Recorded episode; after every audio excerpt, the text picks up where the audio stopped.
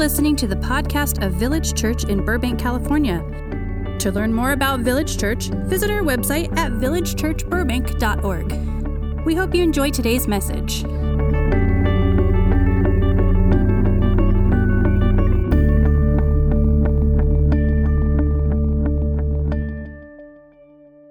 The title of my sermon this morning is Becoming Christian. Becoming Christian. If you've been tuning in with us uh, these last few weeks as I've been preaching, maybe you'll notice that each one of these sermons are very intentional. They're not just, you know, things I feel like preaching on. They're, they're all connected and they're all like laying some themes that are going to serve us well when we get into our big series this fall. Uh, this September, second week of September, we're going to be launching out onto our uh, journey through the Beatitudes and really into the Sermon on the Mount. We'll pick up the Sermon on the Mount as a, in its entirety, uh, beginning uh, coming out of Advent and Christmas. So, um, right now, we're just kind of laying the groundwork, and, and all of these sermons are going to be very important, uh, even in service to that series. But, uh, but this sermon here is, is no exception. Becoming Christian. Let's look at our text this morning. We're going to be in uh, the Gospel of Matthew, chapter 28. And we'll look at verses 16 through 20. We, we often call this the Great Commission. And it's very important for us to pay attention to this if we're interested in carrying the work of God's kingdom. Matthew chapter 28, beginning in verse 16. Now, the 11 disciples, you'll remember at this point, Judas is off the scene. Now, the 11 disciples went to Galilee, to the mountain to which Jesus had directed them. When they saw him, they worshiped him, but some doubted. And Jesus came and said to them, All authority in heaven and on earth has been given to me.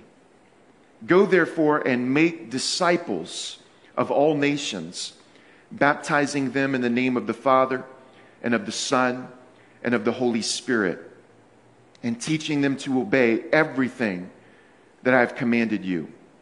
And remember, I am with you always to the end of the age. Let's just pause a moment. We're going to direct our hearts in worship to hear what God has to say to us. Lord, I pray in these next few moments, we just consecrate this time to you. We set aside anything internally, externally that might try to compete for our attention. And we dedicate these next few moments to hearing what you would have to say. Not just listening to a guy on, on a platform, but we're here to hear deeply what your spirit is saying to us individually, collectively. So, Lord, we invite you right now, speak to the very core of our beings, and may your heavenly agenda be carried out in our midst. In Jesus' name, amen. So, this text that we read in Matthew 28, it refers to these 11 men as disciples. What is a disciple? When you hear the word disciple, what comes to mind? Um, and, and I, think, I think for many of us, myself included, when you hear about discipleship, disciples, we, we think, well, well, that's a guy who uh, wears a, a long flowing robe and sandals that walks around following Jesus. No. Um, it may surprise you to learn discipleship was actually a concept that originally had no strict, strictly religious overtone. A disciple is just simply someone who has found a person who has mastered something. They've mastered a particular skill or art or philosophy or talent or whatever. But, but this is a person who has excelled at this. And the disciple says, I want to learn everything this person knows. I want to attach myself to this person and I want to become their student. I want to become an apprentice and learn their craft, learn their art, learn their, their body of knowledge. Whatever it is this person has excelled in, I want to excel at in my life. And so Plato had disciples, Aristotle had disciples, Michelangelo, the famous painter sculptor, had disciples, Mozart. You know, virtually anybody who you can think of across history who, who you would say this person has mastered something, they had apprentices more, more likely than not. They had students who had gathered to learn uh, that particular craft. And so that's what a disciple is. A disciple says, Teach me everything you know. You, you've obviously figured something out. And I want to acquire that and assimilate that into my life. So here's the question What is the particular skill or art or philosophy or body of knowledge that caused these originally 12 men to attach themselves to Jesus, who they call master, rabbi? What is it that they were trying to learn from Jesus? Were they trying to learn how to get to heaven when they die? Is that what they were trying to learn? I want to insist to you that is not what they were trying to learn. But what was it? What was it about him? I mean, with Jesus, it was just, there was this particular way of living, this way of loving indiscriminately, a way of being present in the world that, that these disciples recognized this is not normal. This is, this is rare. We've never seen anybody live like this. We've never seen anybody connect with God like this. We've never seen anybody connect with people like this. There's something about this man that we crave. His way of life fascinates us. It captivates our imaginations. And whatever this man's figured out, we want that. And so they become his disciples. Now, he had many disciples, many, many, many disciples. But it's these 12 guys in particular who Jesus sets apart and um, he begins to pour into. And it's these men who he's going to specifically commission to carry on his work. They're going to, through these men, there's going to be a new movement that's going to be initiated that would eventually become to known as the way, or what we might just simply call the Jesus way. And, and, I love that it seems like that, that term, the Jesus way, seems to be resonating with so many I hear people sprinkling that into our conversations. We, have been talking about the Jesus way, and it's not just me. It seems like different people are picking up on that language. I think it'd be spectacular if that just becomes part of our terminology, becomes part of our vernacular. We need to talk about the Jesus way of life because that's what Jesus was teaching these, these 12, and that's what he wants them to teach others, who are going to teach others who are going to teach others the Jesus way of life. And when you look at these 12 men, what's interesting is that they're just ordinary people. They are not religious scholars, they're not clergymen, they're not preachers, they're not superstars of formal religious training. They are fishermen, they are common tradesmen, ordinary people. But, but what's, what's also fascinating about them, we, we looked at this a few weeks ago, is that these 12 individuals come from the wide spectrum. They represent the wide spectrum of political ideology within first century Israel. So we saw this that, that you take, for example, a guy like Matthew, the tax collector. And Matthew is working for Rome, he's on their payroll. He's collaborating with them, the enemy, these pagan, godless people. Matthew's part of that. He's, he's enriching Rome and he's enriching himself by exploiting his own people.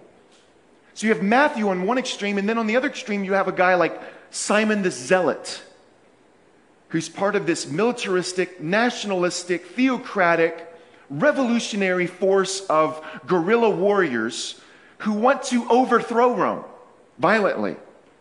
And so you have these two men who really could not be any further from one another on the ideological spectrum. And the rest of these men all fall somewhere in between these two polar opposites. And Jesus invites all of them to come and sit at his feet and take the posture of a student, an apprentice, and to learn the Jesus way of life. And after three years following his resurrection, Jesus says, Now I want you to meet me on a particular mountain in Galilee. And so they gather together on this mountain in Galilee, and Jesus assembles them. He appears. They, they, they begin to worship him, although some doubted. Some just had no clue what was going on. They couldn't make sense of it. And then listen closely to what Jesus says All authority in heaven and on earth has been given unto me. And he says, Now I want you guys to go out and make disciples in the same way that I've made disciples out of you. In these last three years, I've been teaching you how to live. I've been teaching you how to love indiscriminately. I've been teaching you how to even forgive your enemies and bless your persecutors. I've been teaching you how to care for the poor and the marginalized in your midst. I've been teaching you to be patient under hardship. I've been teaching you how to pray. I've been teaching you how to be agents of healing and deliverance in the world. I've been teaching you the Jesus way of life. And now you're going to teach it to others who are going to teach it to others who are going to teach it to others. And here's the specific verbiage he uses. He says, Go and make disciples of all nations. The goyim is the word there. Gentiles. Now I know you I know that they heard it because somebody wrote it down evidently. We read it. But it would take them like a generation to actually get it and start doing it, to start actually implementing this program. Early on in the book of Acts, you see it when this Christian movement first starts budding. Uh, it, it stays largely within the confines of Jewish life and culture, but eventually it starts breaking out amongst Samaritans. Then it starts breaking out amongst Gentile proselytes, you know, that is, uh, converts to Judaism. But then eventually it starts busting out amongst just raw, pure, unfiltered Gentiles start coming into this Jesus movement. And it starts causing a great deal of controversy in the early church because what Jesus was doing is he was reframing and reforming the people of God on a whole new basis. To belong to the people of God no longer has anything to do with your ethnicity. Were you born Jewish or not? It's no longer going to be based on things like circumcision, which is the sign of the covenant. It's no longer going to be based on things like adherence to the law, all of those Sabbath and dietary laws, all that type of thing. No, now to belong to the community of God's people has a whole new basis. It's based on faith in Jesus as Messiah. It's based on baptism, which is the sign of the covenant, not circumcision any longer. And now it's going to be based on obedience to Jesus as Messiah. And you see each of those three elements in this great commission, the passage we just read. Jesus says, Go and make disciples who are going to believe upon me, baptizing them in the name of the Father and of the Son and of the Holy Spirit. And number three, teaching them to obey everything I've commanded you. And then he says this at the very end He says, And I'm not going to leave you. He says, I'm going to be with you to the end of the age. If you were here last week, and if you weren't here last week, go listen to that sermon. I am from the future. It was great. We talked about DeLoreans and time machines and all types of fun stuff. But, um, you know, one of the things we saw is that there's this current age which is broken and damaged and defined by sin and death and disease. There's this current age, but there's also this thing we call the age to come, where everything's going to be made right where God's going to just completely make everything whole. The final reconciliation of all things. And what we saw last week is actually these two ages overlap.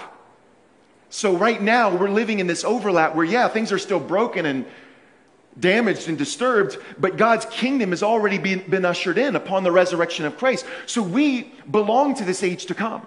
I'm not going to repreach the message. Go and listen to it. Yeah. If you, if you weren't here, just on your own time, go listen to it.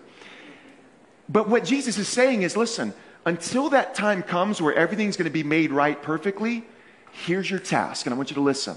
He says, This is your assignment, and this is the assignment of Village Church.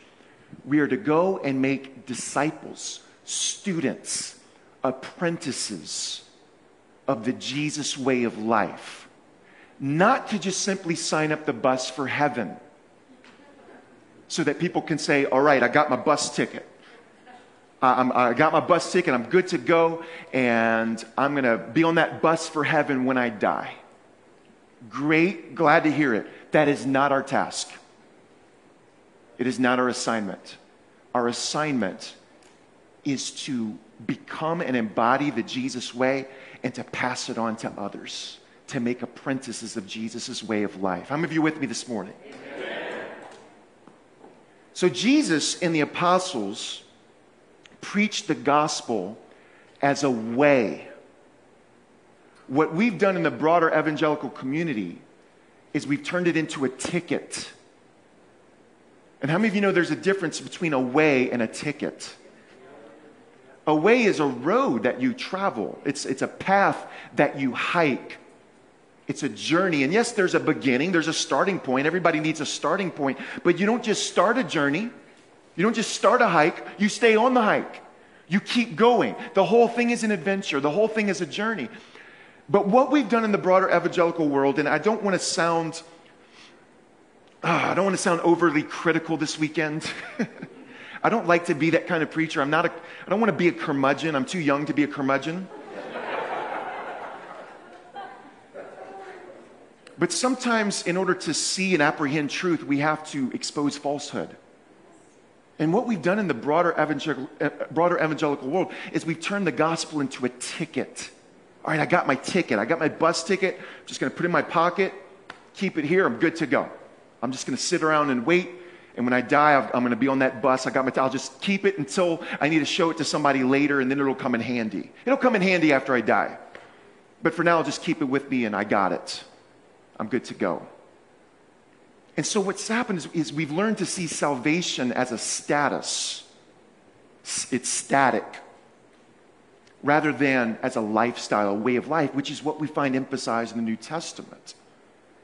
And this is why I think sometimes people get confused when they go over into Philippians and they see Paul saying stuff like this Work out your own salvation. Present tense, with fear and trembling. Work it out and we hear that and we're like, what is he talking about? Salvation. I already got that. I've already got acquired salvation, man. That was a long time ago. I remember the day, you know, whatever it was, June 7th, 1993. I walked into church and I heard a sermon and I responded and I prayed a prayer and I got dunked in water and I got my bus ticket. So I got my salvation. I, am ready to move on. I mean, that's, that's past. So what are you talking about, Paul? Work out your own salvation. What, what does that mean? What do you mean, Paul? And I think Paul would say, What do you mean, what do I mean? This is something you actually live. Salvation's a lifestyle. In the New Testament, salvation is, is a past, present, and future thing. We were saved, we're being saved, we're going to be saved. It's all encompassing. It's a journey, it's, a, it's an adventure, it's a lifestyle, a way of life. Here's another way of saying it there is a difference beco- between becoming a Christian and becoming Christian. How many of you know that? Here's another way of saying it there's a difference between teaching people how to become a Christian and teaching people how to become Christian or Christ like. And again, what's happened in my experience in the evangelical world we have become experts at teaching people how to become a Christian. We're really good at that. Like, we turned it into a formula. You know, when I was little, it was the ABCs of salvation. Are you interested in becoming a Christian? Raise your hand, pray this prayer with me, and, and that prayer would encompass three things the ABCs. A, admit you're a sinner. B, believe that Jesus is the Son of God, died for your sins, rose from the grave. Believe the right things. And number C, or letter C, I'll edit that out. Um, confess Jesus is Lord, right? ABC. Say this prayer, admit your sin or believe the right things, confess your, your, your, that Jesus is Lord. Boom, you're a Christian. Takes less than 20 seconds. And we're really good at that. We're experts at teaching people how to become a Christian. And we love it, and we, know, we especially love to track it and put it on spreadsheets and count it. But the emphasis of the New Testament is not so much how to become a Christian, it's how to become Christian, how to become Christ like. And let's be honest, that takes a fair amount of time, doesn't it? Like a whole lifetime, and maybe even beyond that. now you have to, you, of course, beliefs. You know, we talked about beliefs. Beliefs are the right. You have to, you have to have the right beliefs. We don't just, if we're going to follow Jesus and imitate Jesus, we have to get him right. We have to understand Jesus as he is. We don't want to just craft a version of Jesus as we imagine and, and, want him to be. We have to believe certain things and understand certain things about Jesus. So beliefs are very important, but those beliefs are only important insofar as they are leading us into a proper imitation of Christ. But if we're not interested in that trajectory and becoming more and more like Jesus, then what good are the beliefs? They're no good at all. John puts it like this He says, You can claim to believe in God, but if you're not on that journey, that trajectory of learning to love like God, he's like, well, I don't know how to say it any nicer. You're a liar. And James isn't any nicer about it. James is like, all of the demons believe the right things about Jesus. They totally believe it. Doesn't make any difference. It doesn't change the way they operate in the world. So these beliefs only matter insofar as they lead us into a proper journey of following Jesus. But if we're not interested in imitating Jesus, if we're not on that adventure, if we're not on that trajectory, the beliefs, the faith that we have is dead, it's useless, it cannot save anyone. And so the New Testament insists that what matters is to actually live the Jesus way. I mean, we're going to see it in the Sermon on the Mount. I can't wait to get to the Sermon on the Mount. You're going to see it. He, at the very end, he says it explicitly. He says, Anyone who hears these words of mine and what? Puts them into practice is like the man who built his house on the rock. Not just said a little prayer, puts them into practice. And then conversely, anyone who hears these words of mine and does not put them into practice is like a guy who builds his house on the sand. What matters is living the Jesus way. And uh, when we get into the, the Beatitudes and the Sermon on the Mount, you're going to see clearly what the Jesus way is. And it's going to, I'm, gonna, I'm just going to tell you, it's going to challenge you. It's going to challenge us. It's going to challenge me. I think some of us, we're going to, we're going to see a clear glimpse of what the Jesus way entails, and we're going to have this reaction. We're going to say, man, did I actually sign up for this? I didn't realize that. You mean Jesus actually expects me to live this way? We'll save that for the coming months. But for now, let me just say two things about the Jesus way.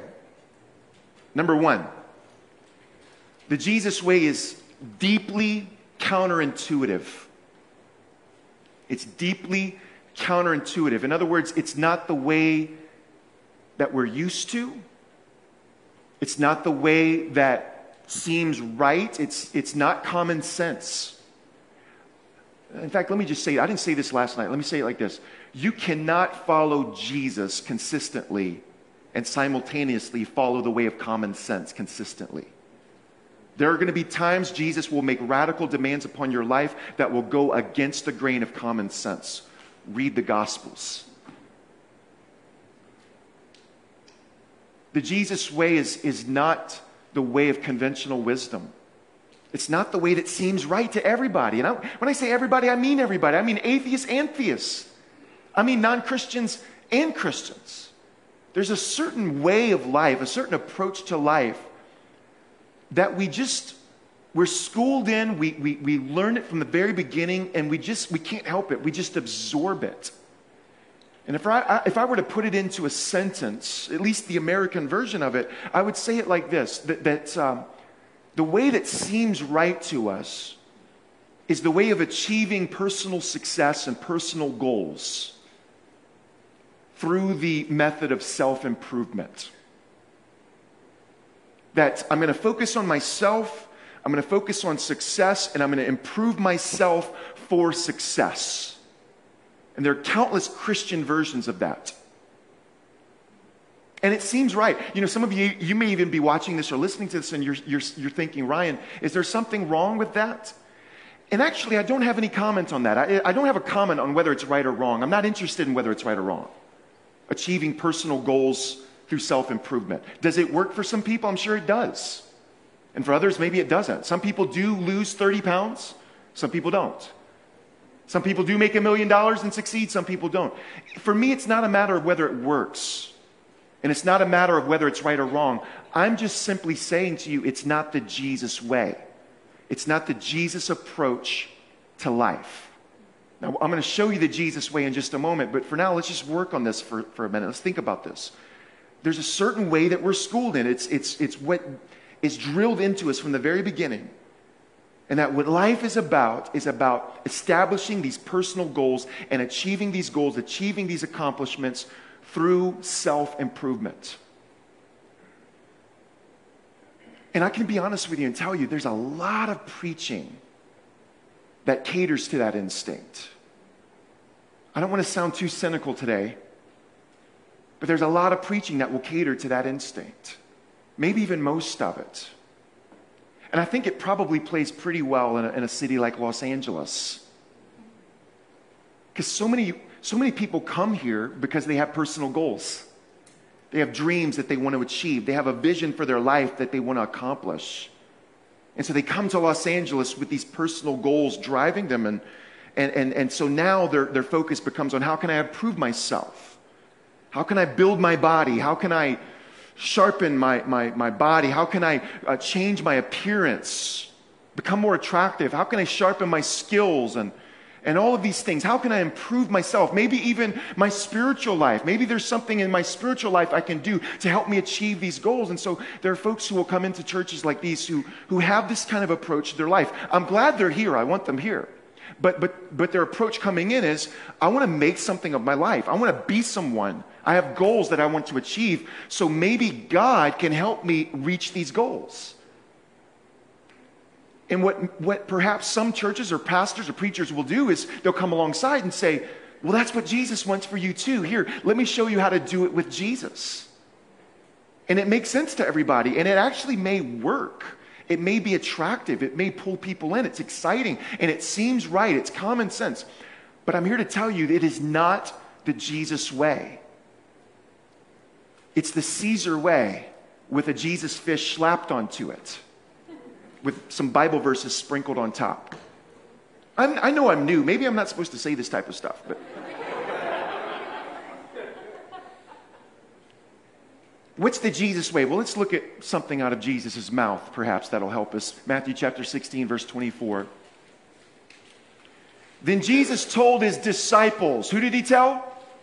His disciples, his students, his apprentices, they've signed up for this thing. He told his disciples, if any want to become my followers, my imitators, let them deny themselves and take up their cross and follow me. Now, right here, we've got a problem because when we hear some of this language, like take up their cross, I do it, you do it, we all do it, is we, we have this instinct to take that language and we translate it into religious thinking. And so we hear take up their cross and we think, oh, the cross. That's, uh, that's a symbol of Christianity, of course. Well, yeah, I understand it would later become that. But when Jesus utters these words, it is not the symbol of Christianity. The cross is the Roman instrument of, of terrorism, of brutalization. They would use the cross to in a barbaric way, murder people who they deem to be insurgents. Anyone who opposes Caesar's way, anyone who refuses to fall in line with the Caesar way of running the world, we're going to put you on a cross. And so Jesus gathers his disciples and says, Guys, it's time to take up our cross. You see, this is what we've got to understand about Jesus. He's not just a nice guy, Jesus was a resistor. He opposed Caesar. He was, in a very real sense, a revolutionary. He was, you can even say Jesus was a rebel of sorts. But he was doing it in a way that, the, that, that Caesar didn't understand. So Caesar says, or his empire, you know, represented by Pilate and Herod and people like that, Caesar says and communicates, Jesus, if you will not fall in line, if you will not assimilate into the Caesar way of running the world, we're going to force you on a cross. And Jesus says, All right, then I'm going to forgive you. You see, this is not common sense. This is not the way our instincts tell us to live. You understand that? Because Jesus, is, Jesus changes the world through the force of forgiveness, not by picking up the sword. Then he continues, verses 25 and 26 for those who want to save their life and improve their life, focus on their life. This is my life. I want to get it right. Here we go. This is about me. This is about me and my goals and my achievement of success. He says they're going to lose it. And those who lose their life, not even, they're not even thinking about their life. How's your life going? I don't know. Not, not really thinking about it. Have you improved yourself? No, I, I don't know. Maybe. I don't know. I'm not really thinking about that. I'm focused on Jesus and his kingdom. He says, Those who lose their life for my sake will find it. For what will it profit them if they gain the whole world but forfeit their life? Or what will they give in return for their life? So, so the intuitive way of Caesar that just permeates our fallen world is the way of achieving personal goals through self improvement. The Jesus way is the way of focusing on Jesus and others for the purpose of self sacrificial love. So, number one, I told you there were two things. Number one, the Jesus way is deeply counterintuitive. The last thing is this the Jesus way is deeply countercultural. It's not just counterintuitive, it's countercultural. To say it another way, the Jesus way is not the American way. Now, let me say this before I go on my little diatribe here. I love America. I've lived here all my life, believe it or not. I wouldn't want to live anywhere else. I'm a proud American. I'm glad to be here. There are a lot of great things about America. But what we've got to understand, and if we don't understand this, it's really going to put a lid on our, our spiritual growth. We've got to understand that the Jesus way and the American way are not always perfectly in sync. Sometimes, perhaps, they can be diametrically opposed. Now, whatever the American way used to be, you know, maybe the, you could say the way of rugged individualism, personal liberty, land of opportunity, all of that type of thing. What, what the American way has become in large part today is it's the way of consumerism. We, we, we declared this morning we are not consumers, we are worshipers. And those are two totally opposite mentalities. We don't come into Village Church with the idea of a consumer. What can this church offer me? How can this church meet my needs? How can this church suit my preferences? We're not here to consume. That's what we go to the mall for. That's what we go to Amazon for. You go to Amazon to be a consumer. You come to this environment to be a worshiper. But in America, we uh, naturally, organically, we can't help it. It's what we've absorbed, is the mentality of a consumer. We shop, we buy stuff. That's what we do. We don't make stuff, we buy stuff. China makes stuff. That's their job. It's China's job to make stuff. Our job is to buy stuff. We are the shoppers. So we don't talk about domestic, gross domestic product. That's old school. We talk about consumer index. How much stuff are we buying? We're shoppers, we're consumers. And so what's happened as a result is we've, we've learned to see life as a competitive game. And the winners are the ones who buy the most stuff and the best stuff. Man, did you see what that guy's driving? Did you see that? Wow. What is she wearing today? Wow. And, and we can't help it. This is just what we've, like I said, we've absorbed it from our culture. Culture is what you've learned without realizing you've learned it. So we just grow up, you know, our whole lives thinking everybody eats with a fork. And then you go to Kenya and you're like, uh, excuse me, can somebody pass me a fork? Fork? We're eating with our hands today, buddy. You're going to eat with your hands. You got to be kidding me. No, I'm not kidding you. Bring your hand sanitizer. Um, culture, what we learn without realizing we've learned it, and what we've learned in America without realizing we've learned it, is we've learned to see life as a competitive game. And the winners are the ones who buy and acquire the most stuff and the best stuff. And what Jesus wants to say to us in the Sermon on the Mount is stop. Stop it. There's this really interesting episode in, I believe it's Luke 12, where Jesus is teaching. And right in the middle of his teaching, there's a guy that interrupts him. How many of you know you got to have some audacity to interrupt Jesus?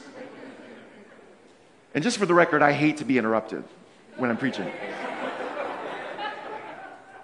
and be a good way to slip that in. Um, but anyway, but this guy interrupts Jesus, and uh, and he, he, here's, here's, what he says He says, Lord, uh, tell my brother to share the inheritance with me. Now, if you're going to interrupt Jesus, chances are you've, you've, you've tried to think it through and you're pretty confident that it's going to play out a certain way. Like this guy, when he says this, he's probably pretty confident how Jesus is going to respond. So here's his plan. He thinks he's going to interrupt Jesus and say, uh, Jesus, tell my brother to share the inheritance with me. Here's how he sees Jesus responding. You got to be kidding me. Your, your brother's not sharing it with you? Go find him. Let's just stop everything we're doing. Go find your brother, bring him over here. And, and the brother arrives, and Jesus is like, You wicked man. You wicked brother. Share the inheritance. Give him some of your money. That's how this guy envisions this thing going down. That is not how this thing goes down. He interrupts Jesus and says, Lord, tell my brother to share the inheritance with me. And here's, well, here's how Jesus responds. This is not a paraphrase, this is verbatim. This is what Jesus says Man, who appointed me as arbitrator in your case? Which totally deflates the guy. Jesus is like, I, I don't care about your inheritance dispute. I'm trying to preach the word, I'm trying to preach about the kingdom here. So this guy is totally deflated, but at least he thinks he's just going to get off with that. And then Jesus says, and I'm going to tell you another thing beware of covetousness. Because even if you get that inheritance, even if you got the whole thing, even when a man has an abundance, your life does not consist in the things you own. And I think if Jesus were a guest speaker in any church of America today, I think perhaps he might say something like this You American Christians, you've bought so much into the game, into the idea that your worth and your value and your identity is tied to the things that you own. And if, even if you win this game, you're, you're going to lose. Because even when a man has an abundance, everything a person could possibly want, your life does not consist in what you possess. You see, the Jesus way is so deeply counterintuitive and so deeply countercultural that we can only enter it through a daring leap of faith.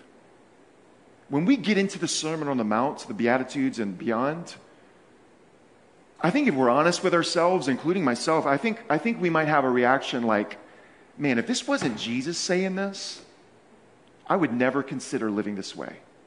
I would never even think about living this way. But because it's Jesus telling me to do this, I think there's something to it. Because after all, God did raise him from the dead, which makes me think he has heaven's endorsement. I mean, Jesus shows up on the scene and he's teaching people the Jesus way of life. And what happens? The powers that be conspire together to crucify him. Why? Because Jesus, what he's doing is he's offering a prophetic critique of the way that the world was being presently run. And he was offering a different way, a new way, what um, Maximus the Confessor would call a, a new way of being human, a new way of being a person under God's reign, a new way of living under God's society, God's vision for the world. And the powers that be, I think, rightly perceived Jesus' way to be a threat to their way. And they understood. They couldn't spell it out why. They couldn't put it in a, a, a, a you know, a report. But they just instinctively know this guy's way of teaching and this guy's way of living is a threat to the way we're running things. They conspire together to crucify him and they lay him in a tomb. But on the third day, the God of the universe raises his son from the dead, saying basically, He's right, and He's my son. And I'm elevating him to my right hand of power, and I'm going to put all of his enemies and make them a footstool.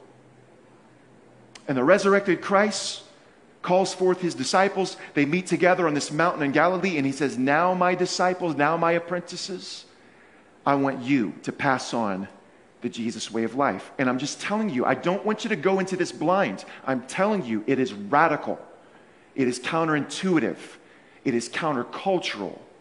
But because our faith is in Jesus, we're willing to take the leap. Because this is not Buddha teaching us this. This is not Muhammad teaching us this. This is the resurrected Christ. And our faith is in him. Thank you for listening to today's message. To learn more about Village Church, visit our website at villagechurchburbank.org.